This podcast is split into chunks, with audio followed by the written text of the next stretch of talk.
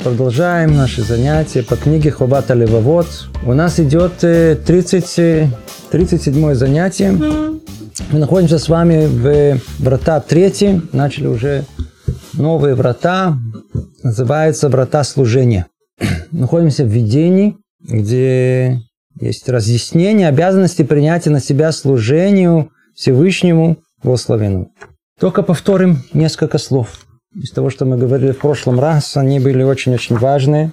Начнем с того, что отсюда и дальше наши занятия, они в основном предназначены для людей, которые уже приняли первые два врата. То есть те, которые приняли на себя определенные какие-то обязанности, для которых ясно и очевидно присутствие реальности Творца в этом мире. Он прояснил это в первой главе, где мы это все проясняли. Потом была вторая. Научиться видеть это в нашем мире. Предположим, что прошли первые осознания, пришли к тому, что мы видим Творца в этом мире. И теперь пришли к третьему этапу. К какому результату, к какому выводу это нас обязывает. Поэтому те, которые не прошли первые два этапа, для них это будет, мягко говоря, сложно, не нужно даже, и, может быть, даже просто будет вредить. Поэтому надо быть тут осторожным с этим делом. Точка, с которой мы начинаем, это желание понять, есть Творец, что дальше? Я творение, что дальше? На первый взгляд, ответ он очень прост и ясный. Если есть Творец, есть творение, то любое творение по определению, оно сотворено для чего-то, для какой-то цели. Мне остается как творению только выяснить, в чем цель моего предназначения, и что отсюда и дальше, соблюдать его. Все, на этом дело заканчивается. А когда выясняется, что практически что мне надо делать? Учить Тору и соблюдать 613 заповедей, пока все стало ясно. Но такой подход, он не требует большой осознанности, может быть, только первый шаг. Такой подход, он, в принципе, позволяет человеку все соблюдать по инерции. Обязали. Я, сейчас насильно должен взять на себя, сделать с собой насилие, взять и начать все соблюдать. И такой подход тоже возможен. В принципе, разум нас так, казалось бы, и обяжет. Почему мы должны соблюдать все? Почему, видите, у нас разъяснение обязанности принятия на себя служения. Есть такое слово «служение», мы все время будем им пользоваться. Тяжело перевести это на русский язык, перевели единственным словом «служение». Действительно, в каком-то смысле у нас человек, который понял, осознал, что он есть творение Творца, он теперь отсюда и дальше, он должен служить ему. Служить. С разной формой, есть разные уровни, но он должен служить. И вся роль человека в этом мире как творение, она именно в служении. Поэтому это слово, которое может кого-то там отталкивает, от какие-то ассоциации, может быть. Мы будем пользоваться этим словом служение. Да, все время будем возвращаться. Мы обязаны служить. Теперь Ховат алевавот. Сама книга так и называется «Заповеди сердца». Да. Он хочет, чтобы мы ничего не исполняли, как заведенные механизмы. Не хочет робота, не хочет формальности. Он хочет, чтобы исполнение, чтобы служение, оно было осознанное. Чтобы сердце само рвалось и хотелось служения. Чтобы мы это поняли, чтобы что-то пробудить в сердце, которое заставит нас, как будто человек, смотрите, там дают. И все побежали туда. Видимо, что-то там дают, услышал. Помчался туда. Что-то в сердце такое пробудило там, что... Что-то должно пробудить в сердце нашем, чтобы мы сами захотели служения. Утром надо вставать на молитву. Можно по-разному. Можно встать, потому что что мне делать? Мне надо встать. Я сейчас просплю зман крят шма, манян просплю или еще что-либо. Не хочу встать, приходится вставать. И я встану и пойду. А другое дело, это сказать, он заснул. И знаете, как будто утром у меня какая-то экскурсия, на которой, знаете, в 16 лет мечтает, сейчас я поеду. Он же не спит всю ночь. Он до этого нельзя было утром разбудить. А тут, когда есть какая-то поездка куда-то в 6 утра, он уже в 5 утра без будильника встал. Внутреннее желание пробудилось. Эту точку он хочет пробудить в нас. Что пробудит?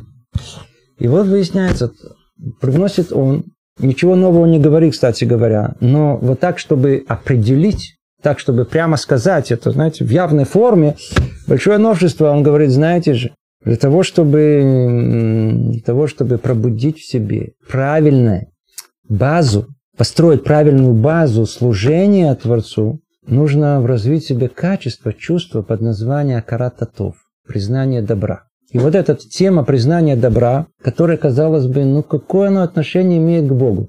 Какое оно отношение имеет к служению Творцу? На первый взгляд, сказать, нам как-то тяжело же все это как-то вместе собрать. Вот именно эта тема, которую мы сегодня попробуем, я надеюсь, мы с вами, сказать, успеем разобрать ее хорошо, чтобы было ясно и понятно, как эти две вещи связаны и почему он строит служение.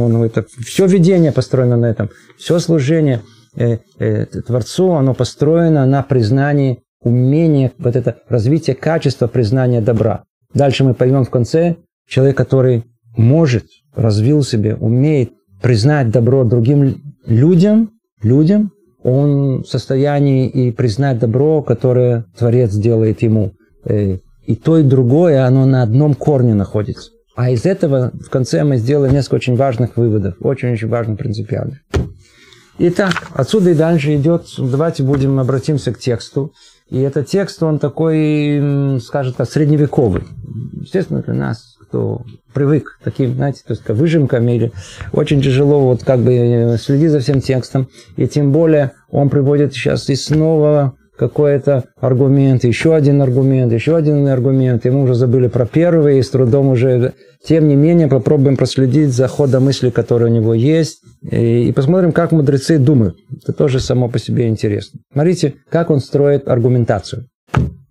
Если мы внимательно вглядимся в то, каким образом люди оказывают добро друг другу, мы увидим не более 5 разновидностей подобного рода отношений. Теперь, если он сказал 5, значит 5. Мы уже говорили в прошлый раз, я чуть не повторяю.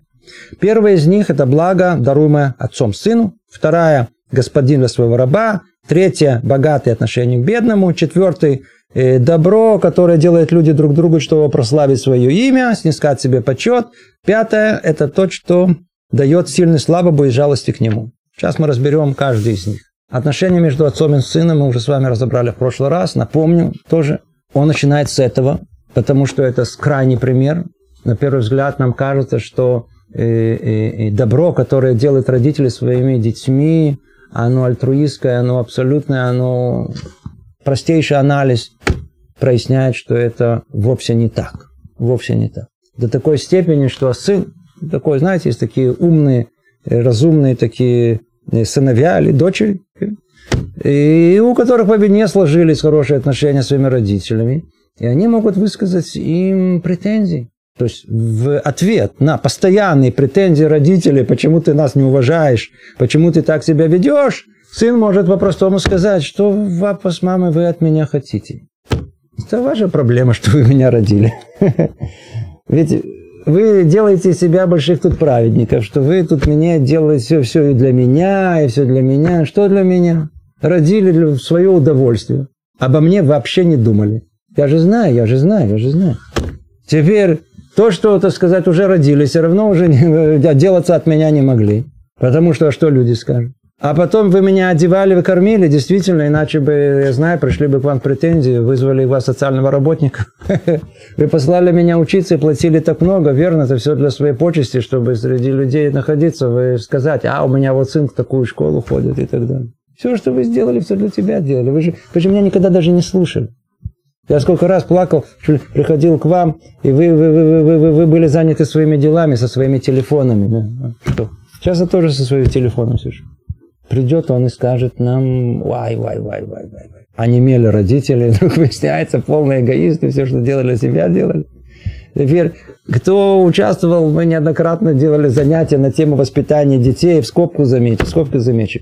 Чуть-чуть анализа по поводу воспитания детей вдруг выясняется, что все воспитание крутится вокруг эгоизма родителей. Спросите любых родителей, вы заняты воспитанием детей? А как же, что за вопрос? Давайте пойдем в детали, что выясняется. Все воспитание заключается в том, что как-то отбиться от того, что дети мешают родителям. То есть вся интеракция между ними, она только в момент, когда дети что-то... кричат, балуются, нарушают спокойствие папы с мамой. А когда тихо ребенок занят собой, тихо, не спугнут, да? Пусть занят ребенок, Все вертится вокруг эгоизма родителей, просто чтобы удобство, комфорт, да? А дети мешают. Поэтому вот как-то справиться с ними, что они мешают родителям, эти они почему по ошибке называют это воспитанием. Естественно, что это очень-очень далеко. Естественно, что это не картина во всех семьях, это не так. Но маленький анализ, он все-таки позволит нам понять, что в большинстве случаев наше отношение к нашим детям, оно всецело исходит из нашего родительского эгоизма. Тут меня жена рассердила, тут меня муж рассердил, тут меня на работе наступили на мозоль, тут просто недовольство, делай то, что я хочу, под контролем, целый список, жалко терять время. Может иметь всю основу сказать сыну или дочь своим родителям, ваша проблема. И тем не менее, что говорит Тора? Кабед авиха веимеха. Почитай своих родителей, почитай отца и почитай свою мать. И дальше мы поймем вещь удивительную. В конце я надеюсь, что я не забуду. Если я забуду, напомните мне это. Где находится это повеление? Никогда не думали. Есть 10 заповедей, верно? Которые всем известны, которые евреи получили на горе Синай, на скрижалях завета. 5 и 5. 5 между человеком и Творцом, и 5 между человеком и человеком. Ну, какая 5-я? Почитай родителей своих, почитай папу и маму. Где она находится? Они что, люди или они боги? Люди. Должно было быть с левой стороны, со стороны. Нет, оно находится между человеком и Творцом. Почему? Спросим этот вопрос, в конце, надеюсь, прояснится ответ. Итак, это первое, он приводит нам наглядный пример о том, когда... Можно сказать о том, что родители так много делали для своих детей, они действительно много делали для своих детей, и тем не менее сын с дочкой может сказать: папа и мама, спасибо, я вас хорошо знаю, все, что вы делали, все для себя делали. И несмотря на это, Тора, что делает, обязывает его признать, и не просто так, а находится там в самой верхушке. Обязанность – это мицва, самое сложное – почитать папу и маму, своего отца и своего мать. Второй пример. Не будем долго задерживаться на этом. Точно так же и относительно того, что дает господин своему рабу. То мы сказали уже, нет в наше время рабства и нет господина. Тем не менее, есть такое очень ясное и во всем мире принятое отношение между работодателем и рабочим. Ясно, что истинной целью его является забота об имуществе, поэтому он нуждается в труде раба, который тоже является его имуществом, естественно, работодатель. Человек предприимчивый. Ему нужно, он что хочет? Заработать. У него есть идея, он вкладывает туда свои силы, свой капитал. Теперь ему надо нанять людей, рабы. Что они должны выполнять? Работу, которая в конечном итоге принесет ему прибыль. Он готов, чтобы они работали, кормить их, то есть платить им. Теперь скажите, придет ли в голову рабочему, служащему, наемному работнику сказать спасибо своему работодателю? В голову не приходит. Он наживается на мне. Наоборот, буржуй. Помните? Наоборот, всех этих, которые предприниматели, у нас там, не знаю, как там, проклинали, не знаю, то, это. Уж точно спасибо не полагается. И уж точно он платит меньше. Ведь он зарабатывает много. Есть, которые очень любят подсчитывать, сколько другие люди зарабатывают. Что ему еще спасибо скажу? Во всем, что он делает для раба, он преследует только себе выгоду. И действительно, между нами говоря, а работодатель, он не открыл завод для того, чтобы кормить несчастных рабочих, которые там работают. Надеюсь, всем это ясно и понятно. Не думаю, что кто-то, кстати, это оспаривает, включая самого работодателя. То есть самого этого буржуя, капиталиста. Тем не менее, Творец, будем благословенно, обязал раба, то есть рабочего, служащего, служить своему господину, работодателю, и быть ему благодарным, как сказано в книге Малахим, сын должен почтить отца и своего, и раб господина своего. Обязанность, то, что называется акарат атов, признание добра, она и по отношению к работодателю.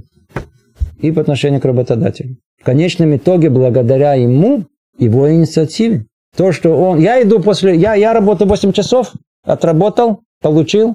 Кто не спит? после этих 8 часов? Кто вообще не спит? Кто все время думает, что то ли сейчас разорюсь, то ли не разорюсь, то ли вообще, так сказать, такой минус, что не знает, то ли наоборот разбогатеет. Да кто? Вот этот он тот, который инициатор, тот, который берет на себя ответственность, который берет на инициативу, работодатель, капиталист, не знаю, предприниматель. Так сейчас называется. Мы обязаны иметь, по крайней мере, в сердце своем какое-то чувство, ощущение благодарности ему. Дальше, 3 пример. Богач, благодействующему бедному, чтобы получить за это награду с небес. Видите, обратите внимание, это же речь идет о том времени. Да? В нашем времени, давайте спросите, богач помогает бедному. В чем помогает? В чем помогает? А? Ему приятное ощущение. Ему это самое, раньше... Да я не говорю про новых русских, да, тут это вообще со всеми комплексами, всеми прочими, да, это же... А просто, так сказать, там уже люди уже наелись. Богатый помогает бедным, человек светский. Чем помогает? Он выходит, хороший человек. Я не только богатый, еще хороший человек. Приятное ощущение. А в те времена небо было, люди все религиозные были. Богач благодействующему бедному, чтобы получить за это награду с небес, подобен торговцу, который приобретает нечто большое выгодно для себя на вечные времена. То есть, то, что в былые времена и сейчас люди религиозные дают сдаку, помогают другим, дают пожертвования, а это мицва. Мицва, она как будто на самом деле пополняет мой счет в банке. Что за банк? Есть небесный банк, оказывается. Тот, который я получу за границей. То есть, когда я перейду границу жизни, то там за границей есть банк. И там я вкладываю уже туда, куда я иду. То есть, получается. Что получается? Его намерение обеспечить награду своей душе в будущем посредством того блага, которое Бог дает ему в этом мире, чтобы передать его тому, кому нужно, бедным. Совершенно ясно, что этот богач заслуживает похвалы, благодарности. Хотя он и делает добро ради награды и в будущем. Тем не менее, мы обязаны благодарить его, как сказал Иов, благословение страдальца приходило ко мне. Еще сказал, разве не благословляли меня, чресло его и шерстью овец моих он не согревался. Другими словами, та же самая идея. На первый взгляд, снова как отец, как работодатель дает добро человеку, верно? Также и богач, помогая бедному, помог ему, верно? Нужно сказать спасибо, и естественное чувство надо сказать спасибо, чувство благодарности должно присутствовать у нас. Но с другой стороны, человек может сказать, чему говорю спасибо? Он вообще не дает это, он дает для себя, он не дает для меня. То есть он может что сделать? Льет кафу и тува. Он может быть человеком неблагодарным.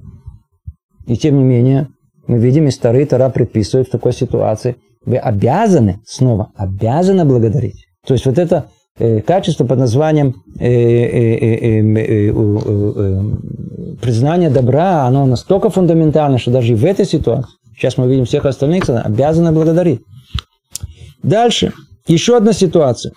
4. Он сказал, всего 5. Однако, когда люди помогают друг другу из любви к почести и ради каких-то будущих выгод, это подобно. Есть люди, которые очень добрые, милосердны, помогают друг другу. Ну, они, когда помогут, они очень заботятся, чтобы это всем было известно. Да? То есть, это не... Если уж помогут, это втихаря так тихо никогда не останется. То ли сами они это расскажут, как бы мимо прочим, о том, что сказать, вот, не смог заснуть, то помогал соседу до утра, там, не знаю. Помогал, естественно, до 12, но это было как до утра. И, или, так сказать, попросит его, чтобы он там другим это как-то рассказал. Смотри, ну... Или где-то при случае расскажет, чтобы было ясно, что он это делал, и помогал то, и ему это. То есть, что получается? Человек помогает друг другу из любви к почести. Он это делает, в принципе, чтобы, для того, чтобы прославить свое имя, чтобы знали, как он милосердный, какой человек хороший, или каких-то других будущих выгод. Ну, сколько раз бывало о том, что сказать, Леш, давай помоги, давай, он прикинул. Да, я сейчас приду. О чем там полсекунды думал? Ровно полсекунды ему взяло прикинуть о том, что, в принципе, он тоже переезжает через несколько месяцев. Баш на баш. Теперь у меня будет кого попросить. Я ему помогу, теперь он мне поможет. Отлично, выгодно. И много других, которые, так сказать... А он знает одного знакомого, который знает знакомого, который мне как раз надо будет, мне попросили там его тетя, чтобы выгоду сделать протекцию. Отлично, теперь я ему помогу. Теперь он мне поможет, протекция для моей тети. А тетя... вообще, она поможет, я знаю, моим детям. Придумайте, что вы хотите. Комбинаций сколько угодно. То есть, верно, что есть тут помощь. Хорошо, что мне помогли перевести Миви. Я говорю ему спасибо, но с другой стороны, я могу сказать, послушай, я же знаю, с кем имею дело, ты помог мне, на самом деле тебе больше волновало прославление своего имени, тебе больше волновало о том, что скоро ты от меня получишь еще 2 раза больше, чем я сейчас от тебя получаю. Несмотря на это, что он делает добро другому, думает только о своей пользе. Да, люди вообще только о своей пользе он думает. Тот, кто принимает от него помощь, обязан восхвалять и благодарить его, как сказали мудрейшие из людей. Многие заискивают перед знатными, и всякий делается другом, дающему подарки. Еще он сказал в книге Мишлей: подарок, который дарит человек другим, расширит предел его, и перед большими людьми предстать даст ему. Да, мы не входим в разбор псуким, самих писаний. Это вещь, тема сама по себе. Приводит он источник, откуда мы учим, что и в этой ситуации обязан, Тора обязывает человека благодарить тому, кто сделал ему добро, и совершенно не считаться, сделали это добро для себя или для него. Обратите внимание, как это для нас непросто. И 5-я ситуация. Человек, который помогает бедному из-за того, что несчастье бедного причиняет боль ему самому. И он хочет устранить эту боль, подобно тому, как и излечивает боль, постигшую его посредством благ, которое дал ему Господь. Даже он не остается без похвалы и одобрения. Просто действительно он принес ему лекарство, потому что он уже не мог слышать его ойканье. Никакого вообще желания помочь ему не было, но просто он мешает. Что тебе надо? Принеси мне это и это и это. Я тебе принесу, конечно, сейчас смотри, куда? В аптеку на другой конец города. Вообще, я не заснул, ты мне просто сводишь с ума своими криками. Человек поехал, вернулся, все привез, все хорошо, все прекрасно. Для себя эгоист полный. Полный эгоист. Ну, он тебе помог? Помог тебе? Перестань устраивать счеты. Как, что, как. Он тебе помог? Надо сказать спасибо. Признать добро. Ой, как тяжело признать добро. Сейчас мы узнаем, почему человек тяжело признать добро. Крайне тяжело признать. Мы, кстати говоря, люди очень обученные говорить спасибо, верно? У нас культура такая, натасканная. Спасибо. Мы еще всегда извиняемся. Спасибо, извиняюсь, извиняюсь, спасибо. Спасибо, извиняюсь. Да. Это очень хорошо. Дальше мы поймем тоже, может быть, всю глубину этого. Что значит сказать спасибо? Подобно ли сказать спасибо тому, о чем мы тут говорим?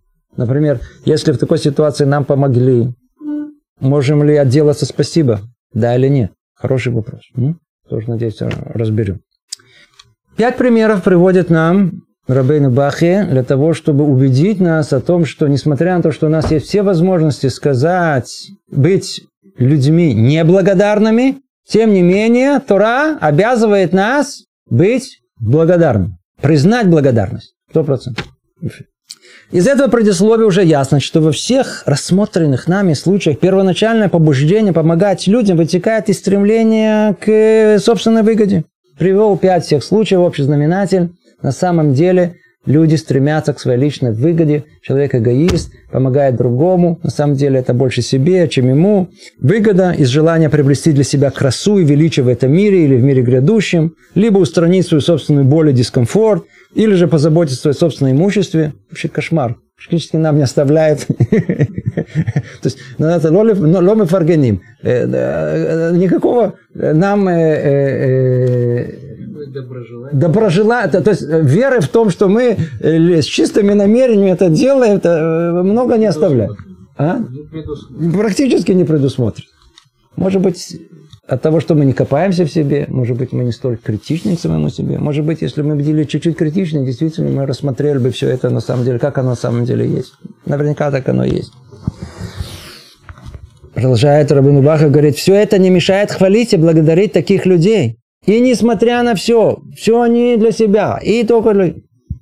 Хвалить, благодарить таких людей, бояться и любить их, и воздавать им добро. Смотрите, тут надо было остановиться, но хвалить, благодарить. Благодарить у нас получается. Спасибо, спасибо, спасибо. Хвалить. Тут уже это самое, тут уже горло заткнулось. Уже идет с трудом. Любить? Любить работодателя. Представляете, какого-то богача, буржуя, любите, что? Да вы что? Кто там еще? Он мне принес лекарство. Какое лекарство, можно сказать? Ему сходил с ума от того, что любить, бояться и воздавать их им добром. И еще надо их, так сказать, и чем-то воздать добром. Какое добро, что за ним? А то, оказывается, все, видите, Тора обязывает и это, и это, и это, и это, и это. Это не спасибо, спасибо, спасибо. Спасибо тебе тоже, это прекрасно, очень хорошо. Кстати говоря, действительно, в семьях наших, когда приучают детей с самого раннего возраста сказать спасибо, это прекрасно, очень хорошо. Это со временем пробуждает действительно в их сердцах то более глубокая точка признания добра, о которой мы сейчас скоро будем говорить. И это несмотря на то, что доброта их как бы заимствована. И они, по сути дела, понуждаемы к ней, как мы объяснили. И она непостоянна, и великодушие их непродолжительное. Люди, человек эгоист, видите, что тут только не написано. Благочестие этих людей смешано в их душах соображение собственной выгоды или предотвращение ущерба. Все для себя. Я ему сказал, что вы? Я тебе же спасибо скажу. Для себя все сделал.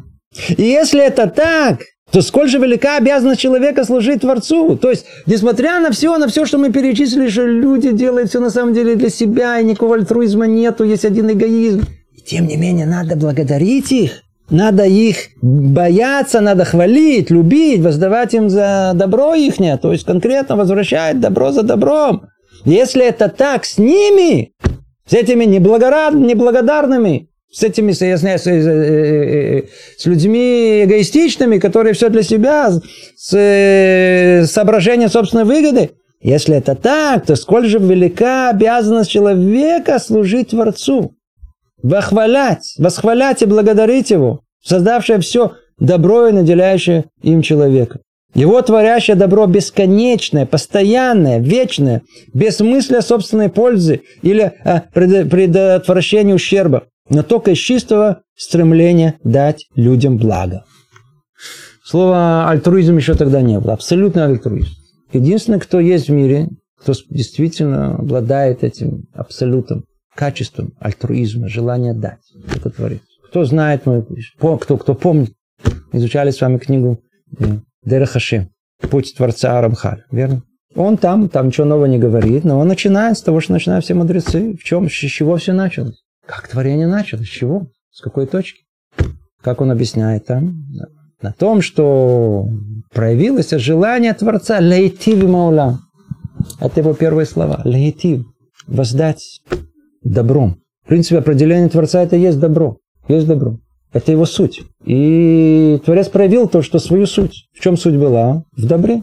И это добро, это было полный альтруизм, который ни с какой стороны, никакой от этого пользы, выгоды и всего, что мы перечисляли, самому Творцу не может дать, потому что он по определению, он совершенный.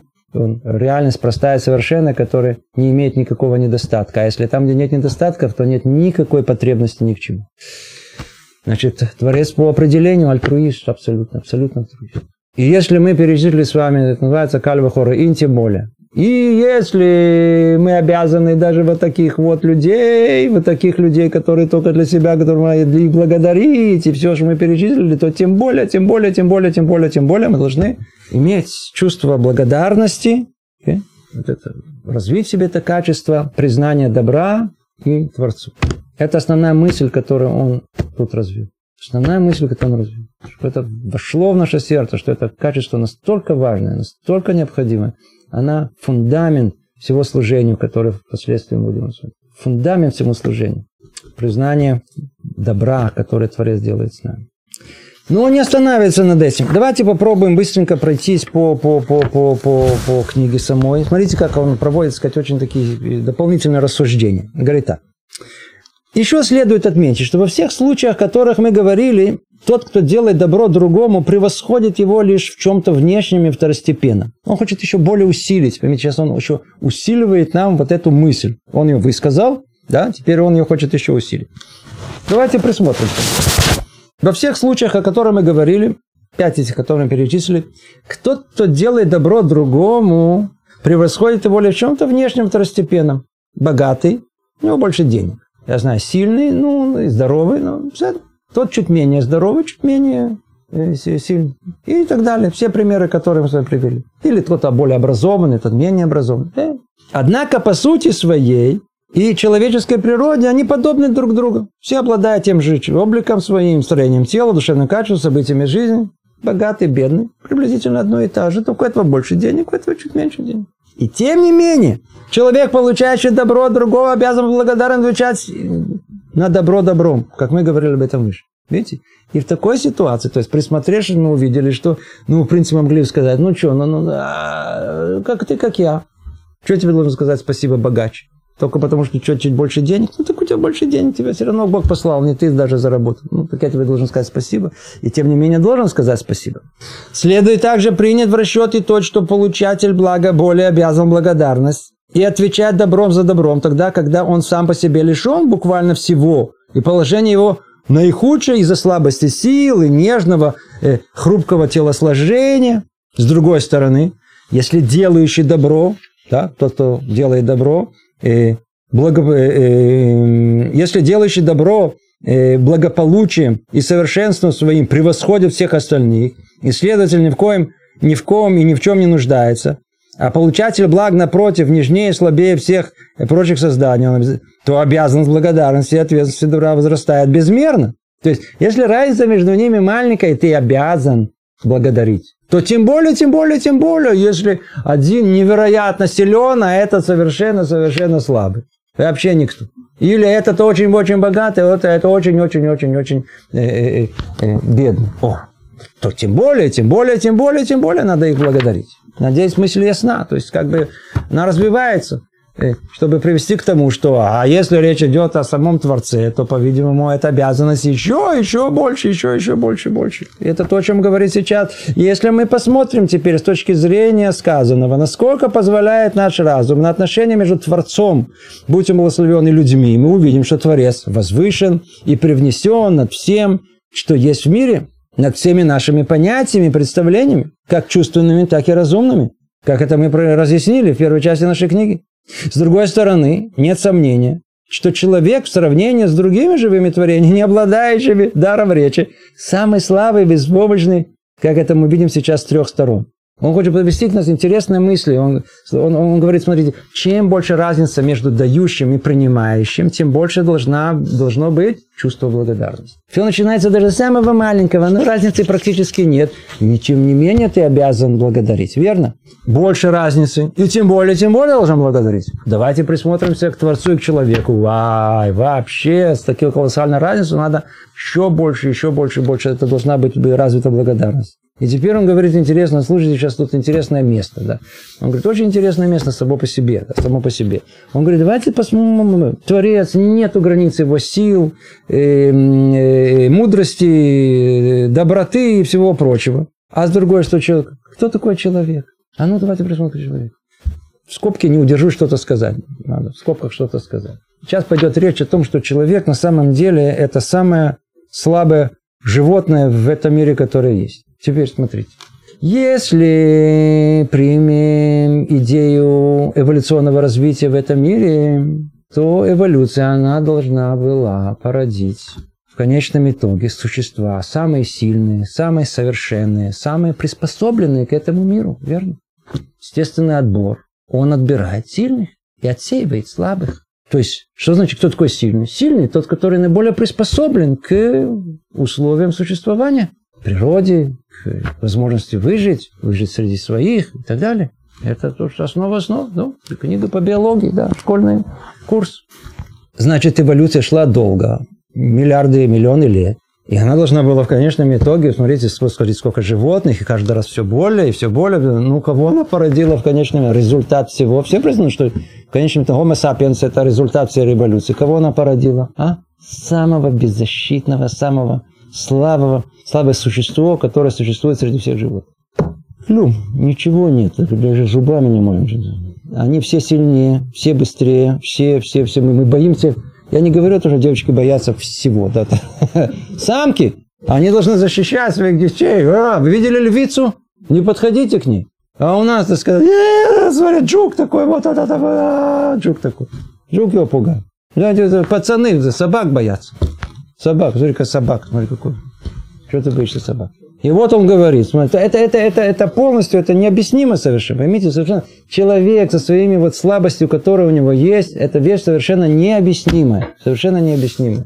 Почему у нас есть тело без шерсти? Кто-то может объяснить? Стал искать. Каким образом? Они же должны были объяснить, каким образом человек, так сказать, он должен приспособиться к везде, да, так сказать, к северу, к югу, везде, где. Каким образом он стал голым из орангутанга? Они все с этой самой, с такой вот шерстью. Как он полысел, каким образом. Так один написал совершенно серьезно, это принято как научный источник. Они, по-видимому, предки сидели в воде или находились в очень жарком климате. И поэтому, знаете, сошло, слиняло, а шерсть слиняла. Секундочку, а где же обезьяны, которые в тропическом климате, все остальные животные? У них ничего не слиняло. А как он сидел в воде? Как он, как в ванне, что ли, так сказать? Сидел, так сказать, высунул голову и там. А если там внутри, так ему жабры нужны? Как это вообще могло происходить? Понимаете, это воспринимается, совершенно серьезные люди, профессора пишут. Это я извиняюсь, просто уже, так сказать, наболевшее.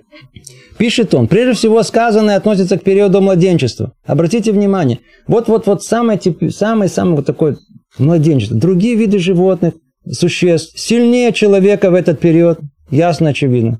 Способны вынести больше неудобств и трудностей, быть самостоятельным и меньше обременять своих родителей, чем человек. Видел сам лично, как родился козлик. Своими глазами это видел. То есть, мы были в детьми, Пинатхай, в этом уголке живой, да? И там стояла коза. И перед нашими глазами это все дети были в таком шоке. У меня тоже, так сказать, это не часто такое замечаю. Вдруг у него бжик, и мы смотрим, и вдруг этот козленок просто как будто он как будто выпал из нее, как будто, знаете, прокатился, так сказать, и со всеми жидкостью, которая вышла, знаете, так, чтобы хорошо прошло, без трения. Все онемели, мы стояли где-то 5 минут, он лежал, она начала его лизать, лизала. Заняло 5 минут максимум, я говорю, 5 минут максимум. Он встал вдруг на 4 ноги и пошел. Пошел. Мы все выливали... Теперь, а что с нашим родился? Если за ним не ухаживать, если его, так сказать, не кормить, не то это, все, он умирает моментально, полностью беспомощный. А это уже, мы сделали круг, вернулись, она уже, этот козленок, он уже у мамы своей, так сказать, стоял под ней и уже кушал. Это уже приспособленный, ходить, то это. А я уже не говорю про зверей, что вообще говорить про всех остальных. Ой. Вторая сторона относится к всякому роду отходам. Ой, я извиняюсь, тут не очень будет хорошо это самое, но видите, все, даже если пахнет, тем не менее, отходом жизнедеятельности. Люди кушают, есть отходы. И загрязнением человеческого тела. Да, то есть, включая те, которые видны на нем снаружи. Это не только, которые изнутри, но снаружи тоже есть. Они весьма подобны тем, что находятся внутри тела. Это не шутка, это констатация факта. Да? То есть, если долго не мыться, то, в принципе, разницы нет. И они накапливаются, когда человек долго не моется, не очищает себя. Также и после смерти. Нечистота человека превосходит нечистоту прочих существ после их смерти. Так, кто знает действительно, как пахнет мертвечина с разных, так сказать, падали, то и это, знаешь, что человек... Не надо заходить в туалеты... Я помню, что там, помните, так сказать, туалеты в Украине, в России, да, так было. На расстоянии. Знали, где найти туалет. Есть собаки, кошки, все прочее, так сказать, нормально. То есть, можно вытерпеть, то есть, неприятно, но вполне можно выйти человек. Нечистота внешняя, внутренняя, это нечистота, мы видим, что человека что-то от него исходит, что-то такое, есть на это объяснение, нет времени, жалко, эта тема сама по себе. Может быть, как-то дойдем до нее, почему действительно человека так вот пахнется. Да, на это есть очень ясное, четкое объяснение. То же самое относится и к человеческим и отходам. Да. Они более отвратительны, чем у всех других животных, как и все прочие виды загрязнений. Видите? Венец творения. Как же он мог? Он должен был быть более совершенным, да? Приспособленным к экологии. Оказался, он вообще не приспособлен, вообще все разрушает.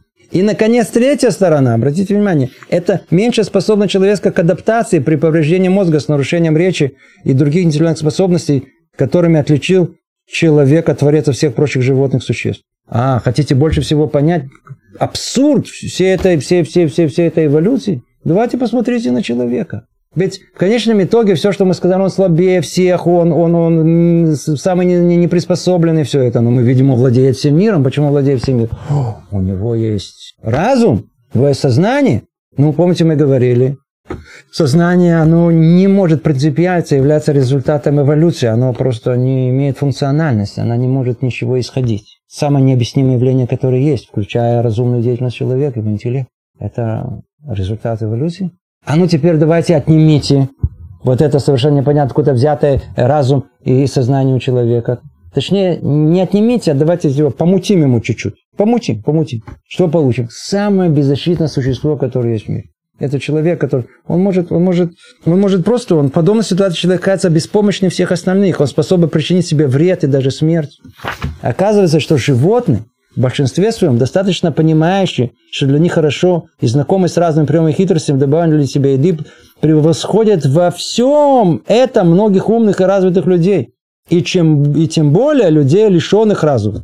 Теперь вывод, после всего сказано, он все привел эту колоссальную разницу между Творцом и между человеком. Что такое человек? Клюм, ничего. Вот три составляющие, которые вообще делают его совершенно беспомощным в этом мире. А теперь представим себе в нашем воображении величие Творца, могущество его, мудрость его и богатство с одной стороны, а с другой слабость человека, присущая ему недостаток во всем. Неспособность его, даже неспособность его достичь совершенства, а также то, сколько многочисленно разнообразных потребностей. О, тогда мы осознаем величие того блага, которое дает Творец, будь он благословенный, и милость его к человеку, Вдумаемся в то, что он сотворил человека, лишенным всего и во всем нуждающимся. И достичь всего этого можно только великим трудом, однако все это только из милосердия Творца к человеку, чтобы он познал самого себя, понял все, о чем мы здесь говорили, и принял бы на себя всей душой служение Творцу.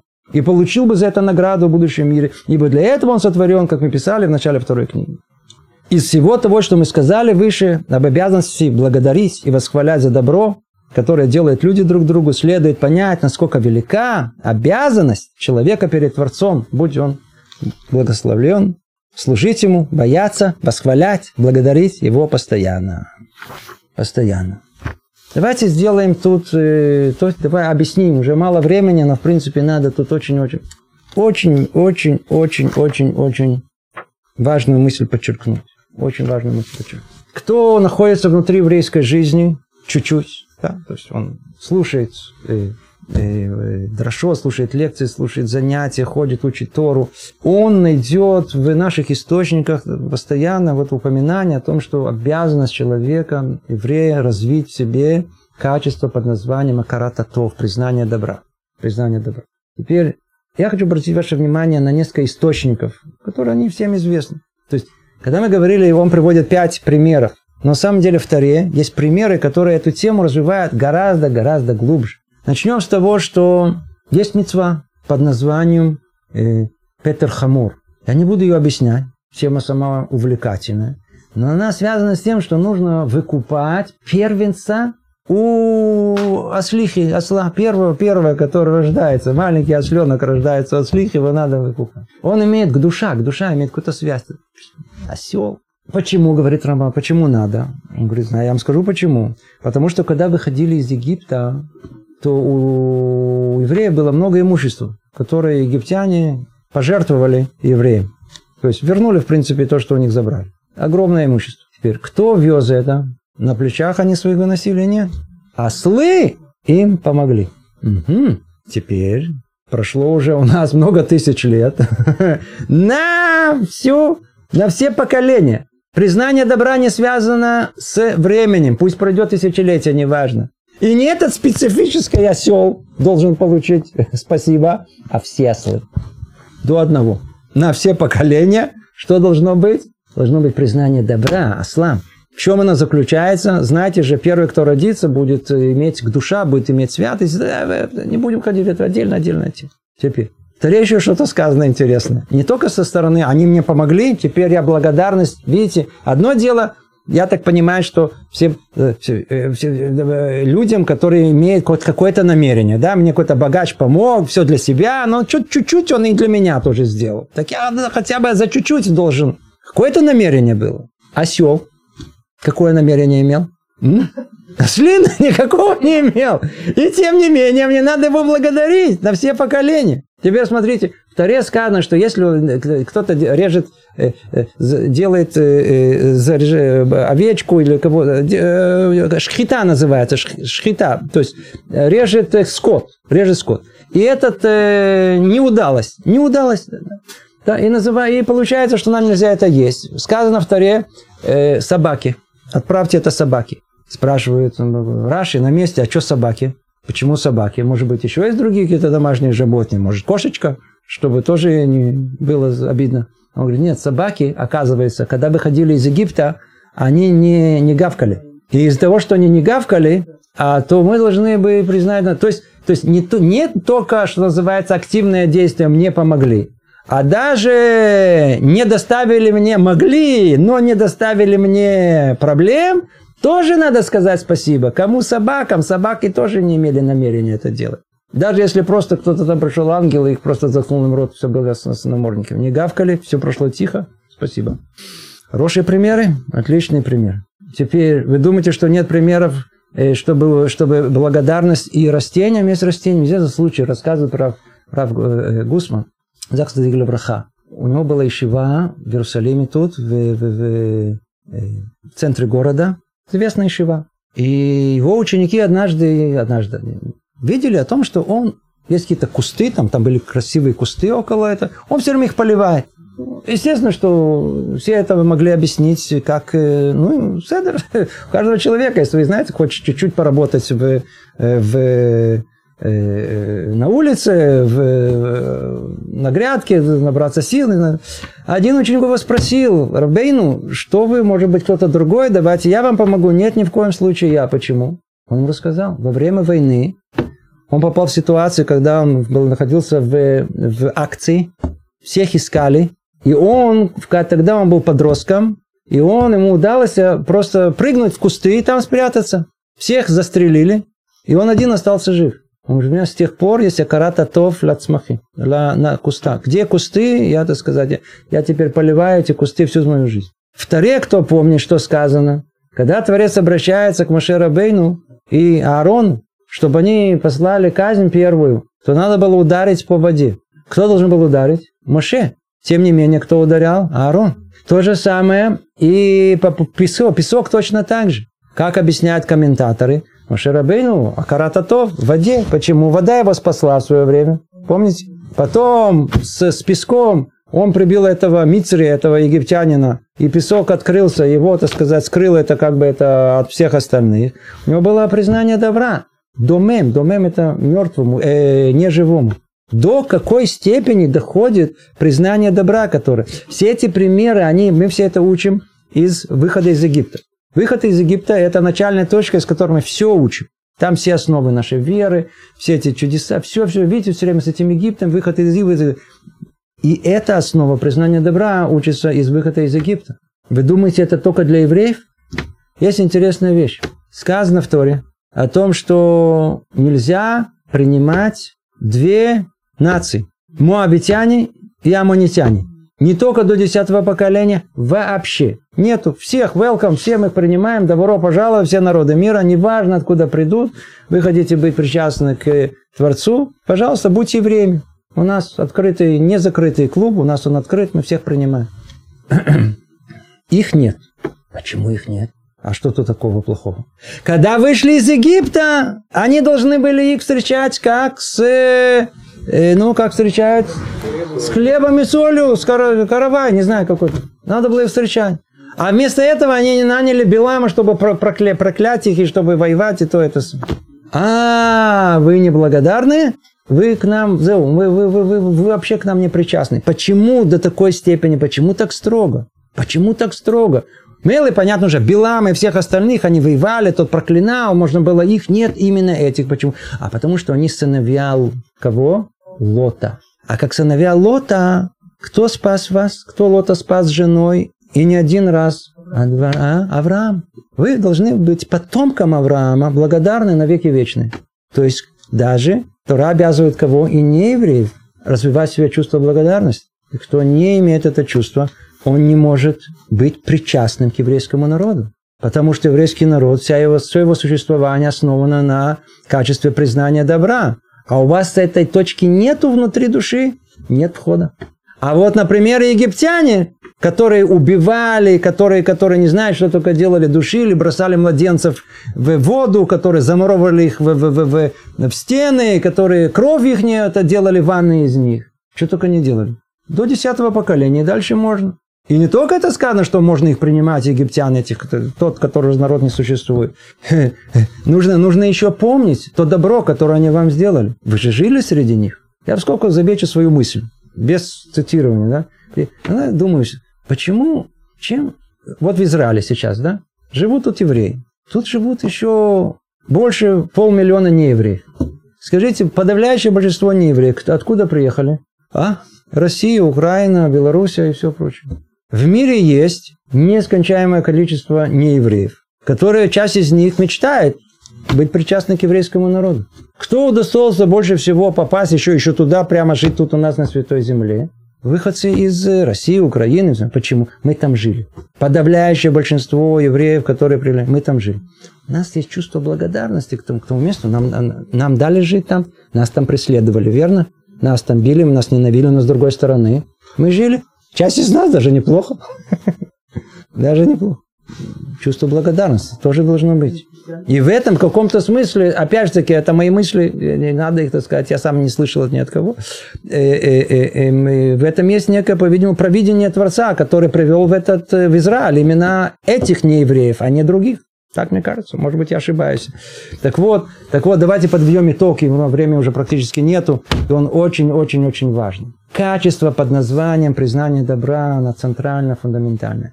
Центрально-фундаментальное. И человеку крайне сложно признать добро другому человеку. Скажите, почему? Почему тяжело? Гордыня. Гордыня? А я буду ему обязан. Это меня обяжет. Это. Я не хочу. Люди не любят быть обязаны. Ему сделали хорошее, он сразу начинает... Интересная вещь, тоже уже говорили, нет, я помню, все те случаи, когда знаете, помните, когда приезжали народные мстители, когда началась Алия первая, да, а после них уже вторая волна пришла. Люди приезжали в Израиль, родственники приезжали, поселялись у тех, которые приехали тут раньше на несколько месяцев или на несколько лет, на несколько месяцев. Те их встречали распростертыми руками. Я вам скажу, из тех случаев, которые я знаю, 100 из 100, да, то есть они все перессорились. Все вышли оттуда со скандалом. Есть наверняка, уверен, есть не такие случаи, да. Но, опять же таки, из того, что я видел, расслышал, рассказывали мне то, это почему? Потому что те, кто приняли, они их приняли. А те, которые почувствовали себя, как бы получают от них подарки, они им должны были. В конечном итоге это вылилось в какое-то недовольство, недоразумение, все взорвалось. Человеку крайне тяжело принимать добро другого человека. Ему гордыня не позволяет, высокомерие не позволяет. Не хочу быть обязанным, не хочу, меня это унижает. Я хочу давать, наоборот. Я хочу давать, не очень. Никто не хочет быть должным, понимаете? Поэтому признание добра – это качество, которое очень-очень тяжело в себе развить. Очень тяжело развить. Но надо знать одну вещь, и мы с вами закончим. О том, что именно в этой точке и находится все возможность признания Творца. Почему? Вот скажите, как технически осуществляется, что вот мне сделали добро, да, я не хочу отплатить добро, даже спасибо не хочу сказать. Почему? Что в этом такого? Как это происходит технически? Я говорю, очень просто. Это называется легамед. То добро, которое мне сделали, я начинаю его уменьшать. Говорю, он сделал это добро, на самом деле он делал для себя, и, в принципе, это не такое добро, и он имел вообще... Все, что мы перечислили, много, длинное, все, что мы перечисляли, это именно такое, он все для себя, и он эгоизм, это не для меня, это все. Что я могу... То есть он все это уменьшает. Теперь, помните, что мы начали? Корень. Отношение, признание добра к людям и к Творцу, тот же самый корень. Если я по отношению к другим людям буду себя вести таким образом, что я буду преуменьшать все их добро, которое они мне делают, неизбежно все, что делает Творец для меня, что я буду это делать. Это уже не такое большое благо. И когда дойдет до максимума, вообще никакого блага он мне не делает. Я тебя не просил меня сотворять. Атеист. Дойдет до конца. То есть получается, что корень этого, вот этого апикорсию, то, что мы называем, корень, который есть, так сказать, непризнание Творца в этом мире, с чем он связан? Он связан с... То есть это неблагодарность в душе человека, оно неизбежно приводит и к атеизму, приводит к отвержению реальности Творца. Неизбежно. Поэтому мы сейчас поймем, что в 10 заповедей, где находится мицва повеления папы и мамы? А? Со стороны, где есть 5 мицвот отношениями человеком и Богом. Казалось бы, между родителями, и отношениями мной и родителями, это между человеком и человеком. Нет. Истинный корень мицвы уважения к своим родителям, он состоит в том, что если я разовью в себе это качество, несмотря на моих родителей, такие как я же знаю, что они меня любят, да?